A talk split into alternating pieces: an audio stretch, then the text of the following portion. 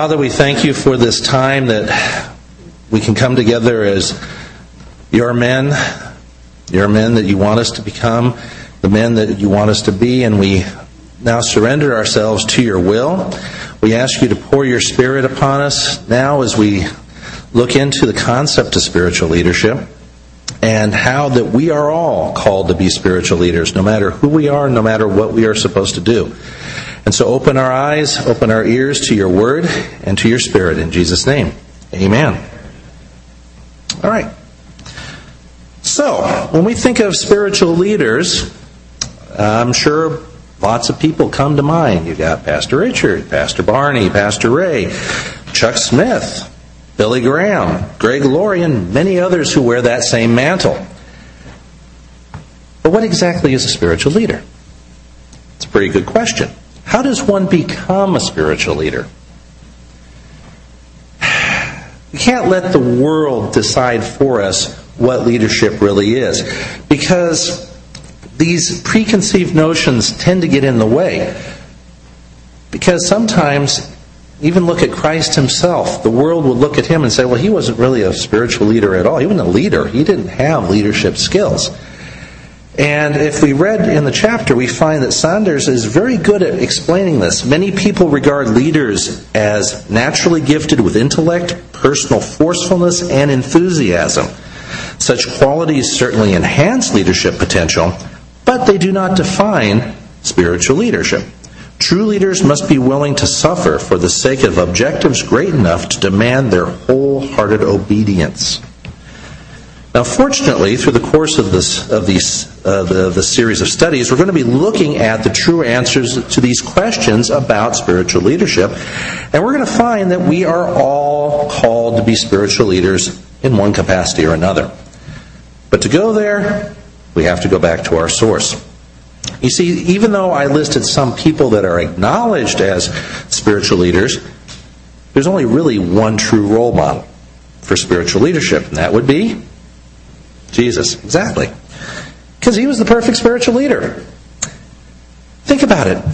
He took 12 men from totally different backgrounds. Some, none of them had real religious education or experience.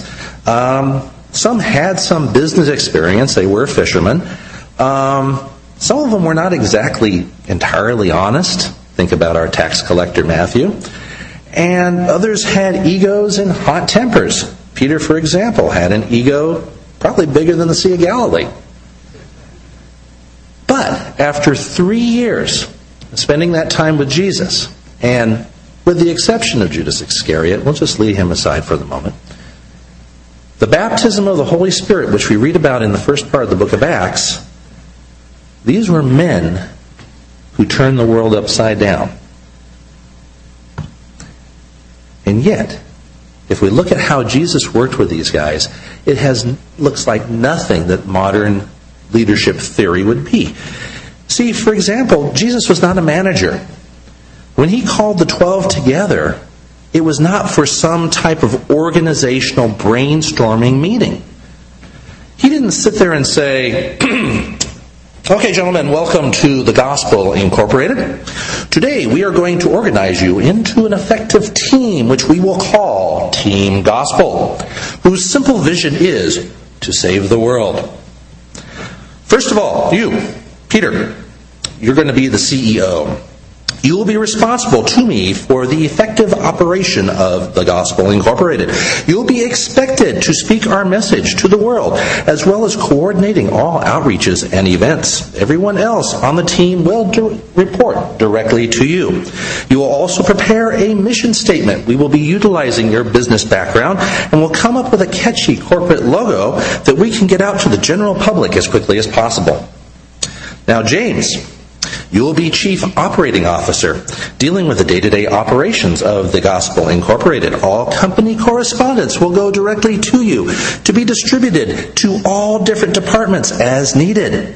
You will also come up with a set of bylaws and procedures that will allow us to operate as efficiently and professionally as possible, like a well oiled machine. Make sure you come up with a dress code that will project the proper image to the public in as wide a demographic audience as possible. We can't please everybody, but we need to appeal to as wide an audience as possible. After all, our vision is to save the world. John, because you're going to outlive everyone else in this group, you will be the chief archival and information officer. It will be your job to make press releases and conduct, and conduct press conferences on a regular basis to keep the public informed as well as archiving all sermons and miracles for the benefit of future generations as well as providing copies of these materials for distribution worldwide. Judas Iscariot, you will be the chief financial officer. One set of books now. You will need to organize fundraisers at our various venues in order to meet operating expenses.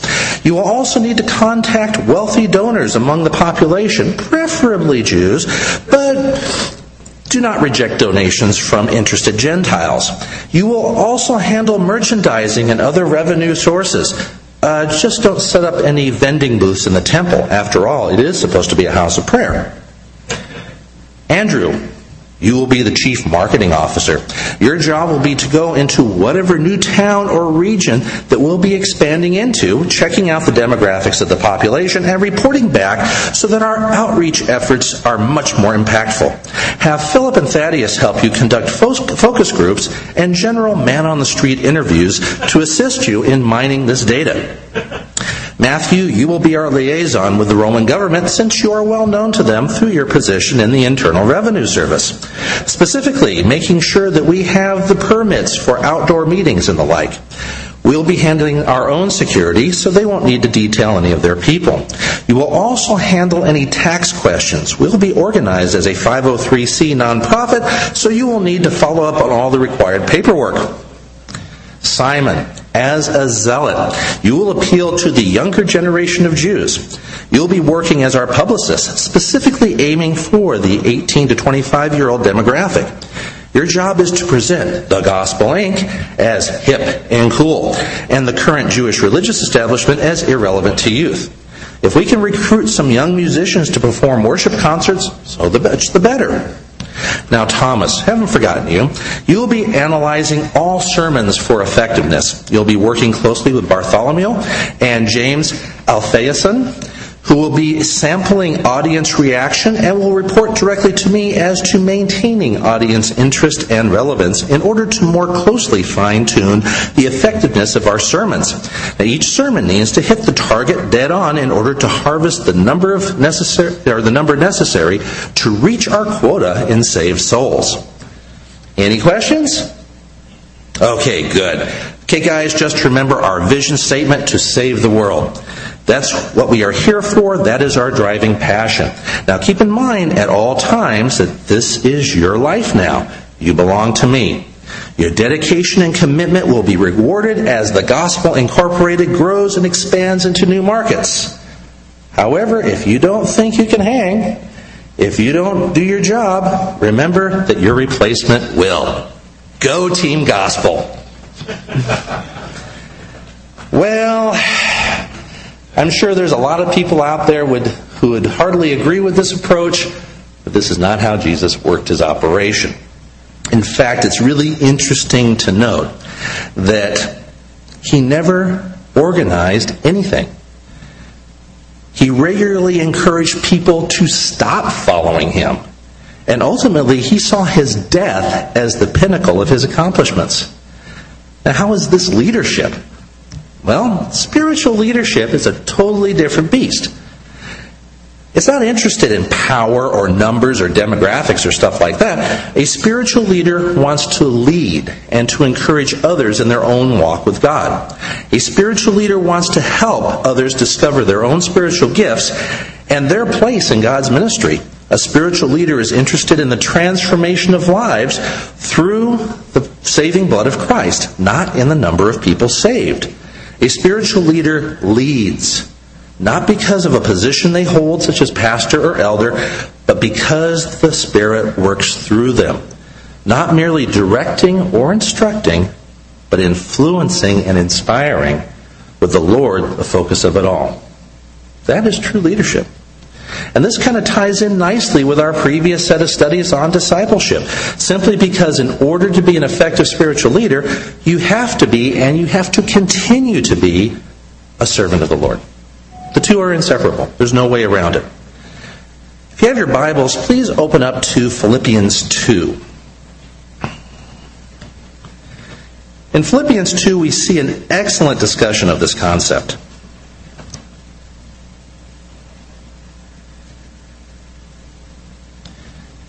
Now we're going to be starting in verse 3, and you can follow along, but for the, for the sake of clarity, I'm going to be reading this out of the New Living Translation. I kind of like the way it flows better. So we're going to start at verse 3. Don't be selfish. Don't try to impress others. Be humble, thinking of others as better than yourselves. Don't look out for your own interests, but take an interest in others too. So verses 3 and 4, pretty clear. I actually have a poster of this in my classroom at school. They talk about self esteem and how to make people feel better about themselves. Well, okay, here's your first step. Think of others as more important as yourself. Okay? Now, how does this apply to leadership? Now, let's read on, starting in verse 5. You must have the same attitude that Jesus Christ had. There we go. The, the, the source of our inspiration for leadership, Christ Himself. Though he was God, he did not think of equality with God as something to cling to. Instead, he gave up his divine privileges. He took the humble position of a slave and was born as a human being. When he appeared in human form, he humbled himself in obedience to God and died a criminal's death on the cross. And there's our key word right there obedience. In particular, obedience to God. Now, this may sound like servant talk, but remember that Jesus is our example, and he freely admitted that he was under the authority of the Father at all times. He prayed often, and his words spoke his submission to God's direction. In that real stressful time in the Garden of Gethsemane, when he was about to be arrested, about to be flogged, tried, and executed, what was his words? Not my will, but your will be done. In this light, we now need to first look at our motivation for leadership. As I said earlier, we are all called to be spiritual leaders on one level or another. Now, whether it's to be just the spiritual leader of our family or maybe to lead a church at some point, we still have to take our cue from Jesus, who demonstrated his idea of leadership by washing the disciples' feet, which was, as we've heard many times, the job of the lowest servant in the household. He told the disciples in no uncertain terms what true leadership is about. Go ahead and turn to Matthew chapter 20. And we'll be starting in verse 20. This is an interesting little vignette here. Right before the passage we're going to read, Jesus basically finally lays it on the line for his disciples. Basically, at this point, he's telling them, I'm going to Jerusalem. They are going to flog me. They are going to crucify me. I am going to die. Okay? So right now he's pretty he's laid some pretty heavy news on them. So in response to this news, let's take a look at verse starting at verse 20 in Matthew 20. Then the mother of Zebedee's sons came to him with her sons, kneeling down and asking something from him. And he said to her, What do you wish? She said to him, Grant that these two sons of mine may sit, one on your right hand and the other on your left in your kingdom. But Jesus answered and said, You do not know what you ask. Are you able to drink the cup uh, that I am about to drink and be baptized with the baptism that I am baptized with? They said to him, We are able. So he said to them, You will indeed drink my cup, and be baptized with the baptism that I am baptized with. But to sit on my right hand or on my left, it's not mine to give, but it is for those for whom it is prepared by my Father. Now, when the ten heard it, they were greatly displeased with the two brothers. But Jesus called them to himself and said, You know that the rulers of the Gentiles lord it over them, and those who are great exercise authority over them. Yet it shall not be so among you. Whoever desires to become great among you, let him be your servant. And whoever desires to be first among you, let him be your slave. For just as the Son of Man did not come to be served, but to serve, and to give his life a ransom for many. Now, Scripture indicates that James and John didn't put mom up to this. Okay, hey, mom, could you ask Jesus to, to put us in a special location? No, mom really had her interest of her boys in mind. However, I'm sure they were not adverse to the fact it was brought up. In fact, they were probably um, pretty pleased that their mom managed to pop the question like this to Jesus before Peter had a chance to. Okay? What was happening here? Pride. Pride was now the motivation. We were not talking about a spiritual leadership. They were still thinking in terms of a secular leadership. James and John and their mother wanted their will in the matter, not God's will, and they wanted it their way. Now, Jesus really answers this very nicely. He made it clear that he knew that their request was made out of ignorance. That's why he said, You really know what you're asking? because they really didn't realize at that point that the path to the throne was via the cross. That the path to the throne would be a difficult one. And he even said, okay, yeah, you guys are going to go through what I go through. James was the first disciple to be martyred. And John, though he did die a natural death, had to endure severe persecution and hard days on the Isle of Patmos. It just goes to show that there are no shortcuts in the kingdom of God. But then Jesus went on to, to address that pride that was motivating these guys. And not just James and John's pride, the pride of the other, other disciples, because they were, they were not happy with them. They probably figured, man, they got to, they asked the question before we did.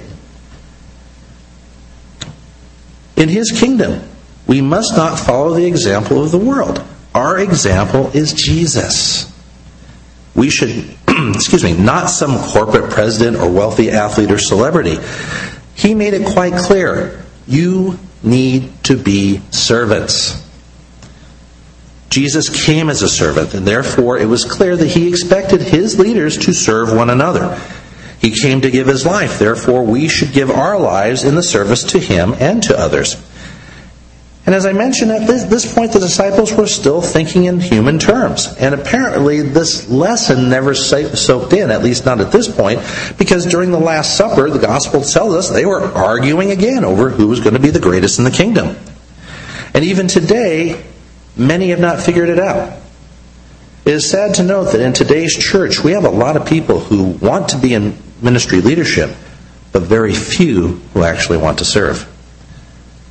There are many who want to exercise authority, but few who want to take the towel, the basin, and go out and wash feet. Now, if you were with us up at the men's retreat, we heard a few stories about Pastor Romaine. Okay? Pastor Romaine, he's kind of a, a legend in a sense. No, he's a real guy in Calvary Chapel history. He was essentially Chuck Smith's second, you know, second hand man, or second right hand man at Calvary Chapel, Costa Mesa. Um, interesting to note, he was a former Marine Corps drill instructor, which seems a little bit, you know, he's assistant pastor and a drill instructor. Hmm. The two don't kind of go together. In the case of Romaine, it did very well, even though a lot of times he had the tact of a lug wrench. Um, he was very compassionate during counseling, but he was firmly believed in this whole concept of servanthood in leadership. And you may recall the story of the toilet incident up at uh, Twin Peaks if you were there. Uh, I won't repeat it now. If you're interested, ask somebody at dinner if you really want to talk about it. Okay? Thing is that Romaine was so committed to this principle that basically, if anybody came to Costa Mesa or started going there and felt called to some type of ministry, um, everybody referred him to Romaine. Okay? And there was Romaine. They'd go in there, and Romaine would give them the most menial jobs that were available. Go out and rake the leaves. Go out and sweep up the parking lot. Um, toilets need to be cleaned. Go do that. Vacuum the sanctuary. And if you know Costa Mesa, it's a huge sanctuary. Uh, to go over to the children's ministry. Vacuum the classrooms. Take out the trash. Whatever. Okay? Now, this is how he found out the person's true motivation. Because if they were really motivated to serve, this was not even a problem. They go out and they do it. They would clean the toilets, they would vacuum, and they would be doing it with a cheerful heart, just very thankful that they were allowed to serve the Lord in some way, shape, or form. And as time went on, Romaine would reward these guys by moving them up to more and more responsible positions of ministry. Many Calvary Chapel pastors had their start through Romaine in that way. On the other hand, if the person's motivation was more in pride, like, oh yeah, I'm, I'm teaching material, so let me teach a Bible study, when they were handed the broom or the rake, it's just like, this is beneath me. What are you talking about? That person wouldn't last very long, and off they go, usually leaving Costa Mesa on their way off to someplace else that was, quote unquote, more valued for my skills. They weren't in, interested in serving, they were just interested in being seen. Their ambition, or their ambition promoted themselves. And yet, yeah, there's another and yet here. It says in 1 Timothy 3:1, you don't have to turn there, I'll read it. This is a faithful saying. If a man desires the position of a bishop, he desires a good work. Now this seems kind of at odds with what we've just been talking about, but really it isn't. Now, it's translated in New King James as bishop, but other translations, pastor, overseer, basically a position of spiritual leadership over a church. This is not an easy job. Now, if you read through the book, it, it, does a good explanation that in Paul and Timothy's time, if you were a spiritual leader, you were number one on the hit list. Okay? If there was trouble, they went to you first. Okay? You were the one that got most of the persecution. When the time came for them to, to, to drag you off to jail or to kill you, you were the first one to go. So at the time, this was not exactly a position that a phony would want. Most phonies would say, hey, no, that's not for me. I'll just stay out here where it's safe. However, it may not be exactly like that today, but it's not too far different. Though not as visible and blatant, every pastor and every pastor's family is a target for spiritual attack from the enemies. And most pastors I know have had some type of threat given to them, either frivolous lawsuits or actually death threats just for being a pastor. But the real dangers for leadership is a lot more subtle. Okay?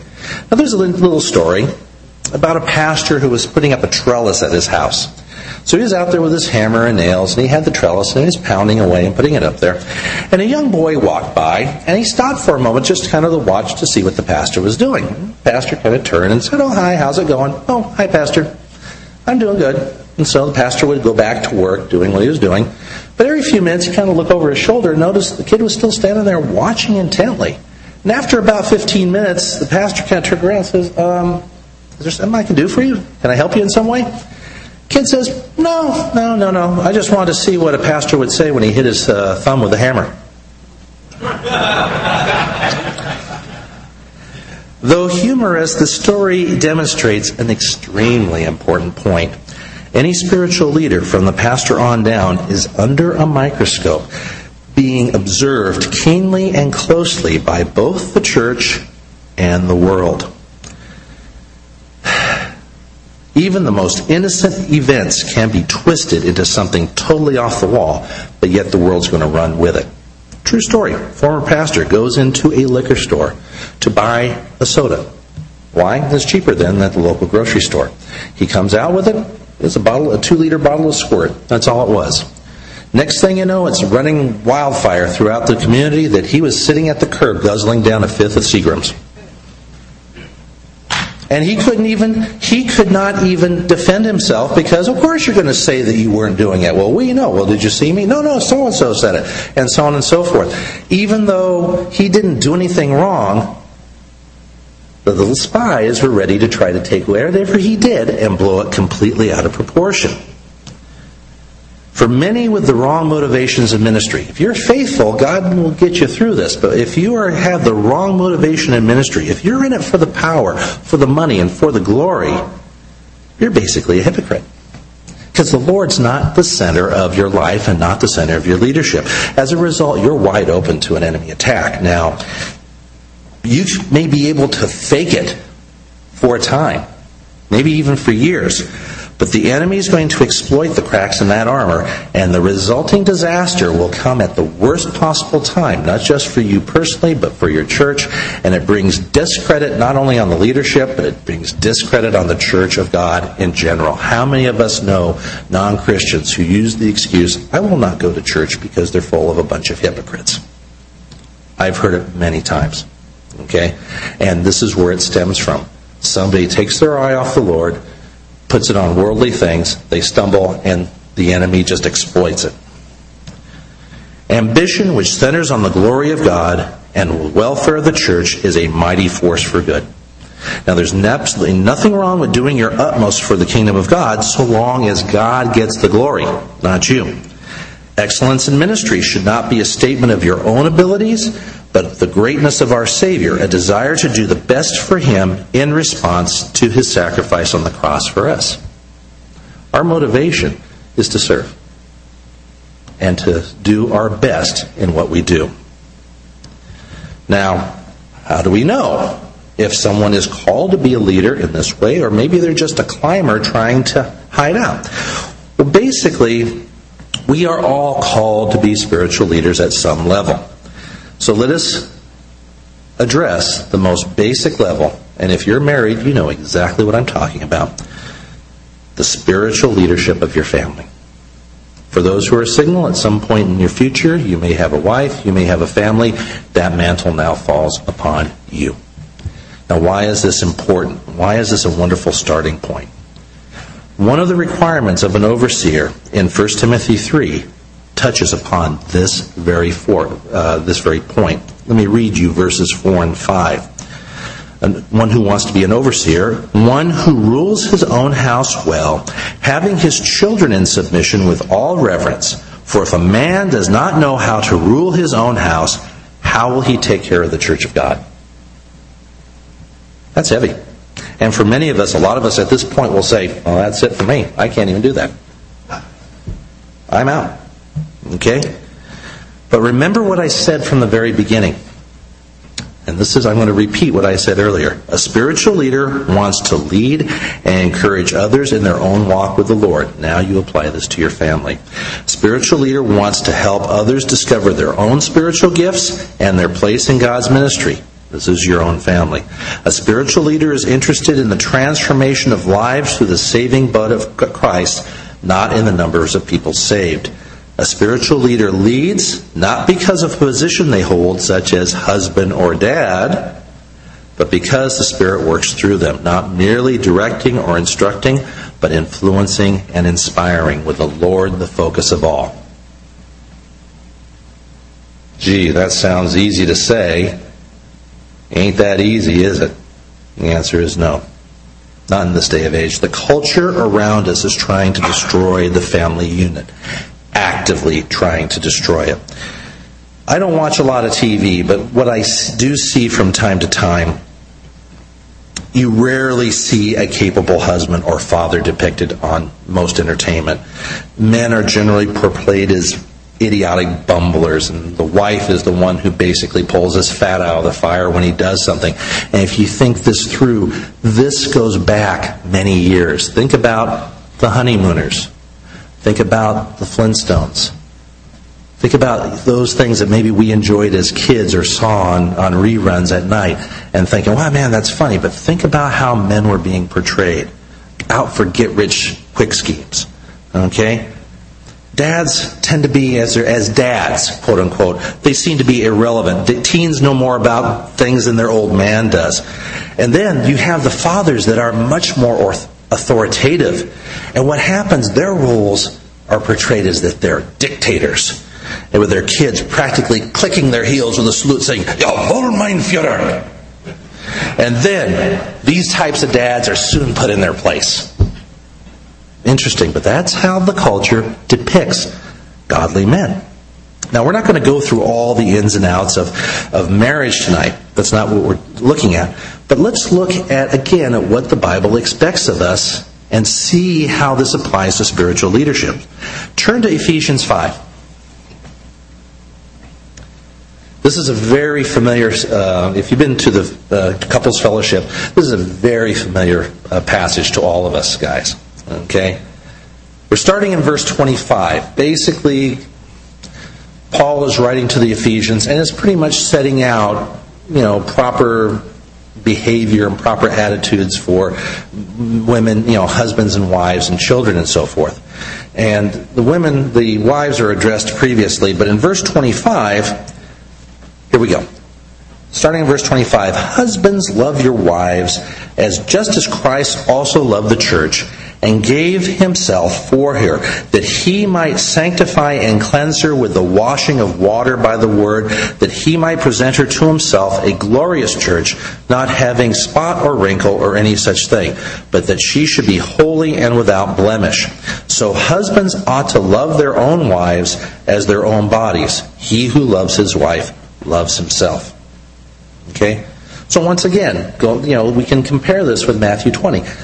As a husband, we're not lording it over our wives, even though sometimes the joke is, yes, I'm the lord and master of my manor. Okay? Really, to be honest, that's not the way it should be. Well, yeah, you're responsible to God. You are the spiritual leader, but your wife is there at your side. Okay, you're not lording it over her. You're not exercising authority. The reason we're not doing this is because I'm the man and what I say goes. My word is law. Okay? We are trying to love our wives with honor, nurturing them in a way of the Lord. Again, going back to we are trying to lead them down the path to the Lord so they figure out what their place in ministry is as well. An effective leader who's married has a wife that is right there by his side, not fighting. I have seen too many pastors with wives who basically have this attitude I never asked to be a pastor's wife have their ministries go down the tubes because the wife is basically backbiting them at the same time. That's going to happen perhaps, but the thing is, your job is to bring her up alongside you as that spiritual leader. But even if our wife isn't saved, even if our wife is not saved, our goal should still be to lead them to the Lord through our words and actions, always praying toward, salvation. Next week, um, next Sunday, I should say, we're going to be addressing actually that part of Scripture in 1 Corinthians 7. Now, being a dad, let's skip ahead now to Ephesians 6 4. Same area. And you, fathers, do not provoke your children to wrath, but bring them up in the training and admonition of the Lord. Now, what this really means is, it doesn't mean don't make them angry. That's not what Paul's saying. You know, because as a spiritual leader, you're going to make some very unpopular decisions that you are right. And you're going to make your kid upset about it. No, you can't have a computer at 7. No, it's not fair. Johnny has a computer. I'm not. We're not talking Johnny. We're talking you. You're not going to have a computer. You know, they get angry. That's not what we're saying here. What Paul is addressing is, again, lording your authority over your child simply because you can. Okay? How many people have heard that great statement when they were kids? This is because I'm your father and I say so, and that's the end of it. Okay? That may work for the young ones because you really don't want to go into a long explanation because they could care less about the explanation. But when they get older, yeah, the kid does deserve an explanation. Yeah, you are dad. But you need to basically say, this is why. And it doesn't matter if they agree with you or not. You're still giving them that opportunity, that peek into what's happening. Well, why should I do that? Jesus did it. When Jesus rebuked somebody, there was always a reason behind it. Even when he was busy chasing the guys out of the temple, were his words in Matthew 21:13? He said to them, "It is written, my house shall be called a house of prayer, and you have made it into a den of thieves." Yeah, he went in there, he turned the tables over, he took a whip and was chasing everybody out there, but he just didn't do it and didn't tell them why it was happening. He said, "This is the what why I am doing this." Now keep in mind, guys, being the spiritual leader of the family is a full-time job, which again is why it is so important as a transformation to other forms of spiritual leadership. Never lose focus on the fact that we should want to be spiritual leaders, but that the Lord is the one that's going to place us there, and in His good time, and when He does place us there, He will use us to the limit. You've heard me say this before. Serving here at the church is my real job. My teaching job is my day job. That's how the Lord provides for my family. I work here full time, even though I spend a good portion of time at Clifton. That's the attitude we need to have. Being a husband and a dad is one of the hardest and at times most thankless jobs around, and so is the job of a pastor. However, both are vitally important for ministry. As a godly father, you want to bring up your children to eventually become godly men and women. As a pastor, you're trying to do that with your congregation. Oh, they may take a detour, and that detour may last some time. But the godly precepts and love that you gave them and the prayer that you continue to engage on their behalf will eventually bring them home. It may be a long road, but I am convinced it'll happen. Likewise, spiritual leaders in the church are encouraging and raising up their own replacements among the next generation.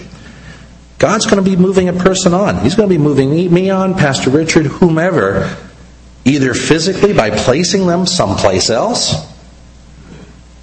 or taking them home. But someone needs to be on hand to take that baton and continue the work of God. Wherever we are called to lead and serve, and remember, we cannot separate the two, we need to heed and understand Sanders' words when he says, If the world is to hear the church's voice today, leaders are needed who are authoritative, spiritual, and sacrificial. Authoritative because people desire reliable leaders who know where they're going and are confident of getting there. Spiritual because without a strong relationship to God, even the most attractive and competent person cannot lead people to God. Sacrificial because this trait follows the model of Jesus, who gave himself for the whole world and who calls on us to follow his steps. Guys, our world is dying spiritually. And the word has told us this is going to happen. This is just another sign of the end times. If we are to help bring one last revival before the Lord's returns, then we must assume the mantle of spiritual leadership at whatever level the Lord has placed us.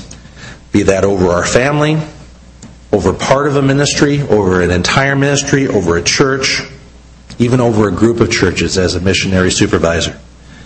We must be willing to raise up the next generation of leaders to be just as dedicated, excuse me, just as dedicated and just as committed to the ministry as Jesus was. And then we must be willing to move on when the Spirit directs us. Now, I want to end with a story about a true spiritual leader, though most people probably would not consider him as such, and yet his impact went far beyond what most pastors would dream about. And you probably have heard this story before. I've mentioned it, Pastor Richard has mentioned it, but it bears repeating. So it all started a number of years ago in a Baptist church in South London. The Sunday morning service was closing, and a man stood up in the back and raised his hand and said, Excuse me, Pastor, can I share a short testimony? Pastor looked at his watch and said, You have three minutes. The man proceeded with his story. I just moved into this area. I, I used to live in Sydney, Australia. Just a few months back, I was visiting some relatives and I was walking down George Street. Now, pause for a moment to get you up to speed. George Street is one of the oldest streets in Sydney, Australia, actually dating back to the British colonial period. In fact, it's named after George III. Yes, the same George III we had so much trouble with in 1776. And over the years, George Street morphed into a major business and commercial center. So, okay, now we know what we're talking about. Let's continue. So he's visiting relatives. He's walking down George Street. A strange little man, little white haired man, stepped out from a shop, put a pamphlet in my hand, and said, Excuse me, sir, are you saved? If you die tonight, are you going to go to heaven? I was astounded by these words. No one had ever asked me that. I thanked him courteously, and all the way home to London, this puzzled me. I called a friend, and thank God he was a Christian, and he led me to Christ. Well, people love testimonies like that. Everyone in that church applauded and welcomed him into, into the fellowship and kind of got passed into the wayside. Now, that same Baptist pastor flew to Adelaide, Australia the next week, and 10 days later, in the middle of a three day series uh, of teachings, a woman came up to him for some counseling. He wanted to establish where she stood with Christ, and so she told him, I used to live in Sydney. And a couple of months back, I was visiting some friends in Sydney doing some last minute shopping down George Street. A strange little white haired man stepped out of a shop doorway, offered me a pamphlet, and said, Excuse me, man, are you saved? If you died tonight, are you going to heaven? I was disturbed by these words. When I got home to Adelaide, I knew this Baptist church was on the next block from me, so I sought out the pastor and he led me to Christ. So I am telling you, I am a Christian. Well, our London pastor is now very puzzled. Two, twice in two weeks, he has heard the same testimony. He didn't think much more. He flew to preach at the uh, Mount Pleasant Church in Perth, Australia. When his teaching series was over, the senior elder of that church took him out for a meal, and the pastor asked the elder how he got saved. The elder said, I grew up in this church from the age of 15. Never made a commitment to Jesus, just hopped on the bandwagon like everyone else. Because of my business ability, I was placed into a, a, a point of influence. But I was on a business trip to Sydney uh, about three years ago, and I was walking down George Street when an obnoxious, spiteful little man stepped out of a shop doorway, offered me a religious pamphlet, cheap junk, and accosted me with a question Excuse me, sir, are you saved? If you die tonight, are you going to heaven? I tried to tell him I was a Baptist elder, but he wouldn't listen to me. I was seething with anger all the way home from Sydney to Perth. I told my pastor thinking he would sympathize, but he didn't. He had been disturbed for years knowing that I didn't have a relationship with Christ, and he was right. My pastor then led me to Jesus just three years ago. London past preacher flew home and was soon speaking at a pastors' convention in the Lake District of London, and he mentioned these three testimonies he had heard. At the close of the series, four elderly pastors came up and explained that they too had been saved between 25 and 30 years earlier through that same little man on George Street, offering them a pamphlet and asking them that exact same question. Following week, this pastor flew to a similar convention in the Caribbean for missionaries. He shared the same testimonies. At the close of his teaching, three missionaries came forward and said that they had also been saved between 15 and 25 years ago by that same little man. They were asked the exact same question on George Street in Sydney. Next, he stopped at Atlanta, Georgia to speak at a U.S. Naval Chaplains Convention. Here, for three days, he spoke to over 1,000 chaplains. After the chaplain general took him out for a meal, he asked this chaplain, How did he become a Christian? Well, it was miraculous. I was a rating on a battleship, and I lived a reprobate life. We were doing exercises in the South Pacific, and we docked at Sydney Harbor for replenishments. We hit King's Cross with a vengeance. I was blind drunk, got on the wrong bus, and got off in George Street. As I got off the bus, I thought I saw a ghost as this man jumped out in front of me, pushed a pamphlet into my hand, and said, Sailor, are you saved? If you die tonight, are you going to heaven? The fear of God hit me immediately. I was shock sober, ran back to the ship, sought out the chaplain. He led me to Christ. I soon began to prepare for the ministry under his guidance, and now I am in charge of 1,000 chaplains who are bent on soul winning today. Six months later, that pastor, that London pastor, flew to a conference for 5,000 Indian missionaries in a remote part of northeastern India. At the end, the head missionary took him to his humble little home for a simple meal. And the pastor asked him how he, as a Hindu, came to Christ.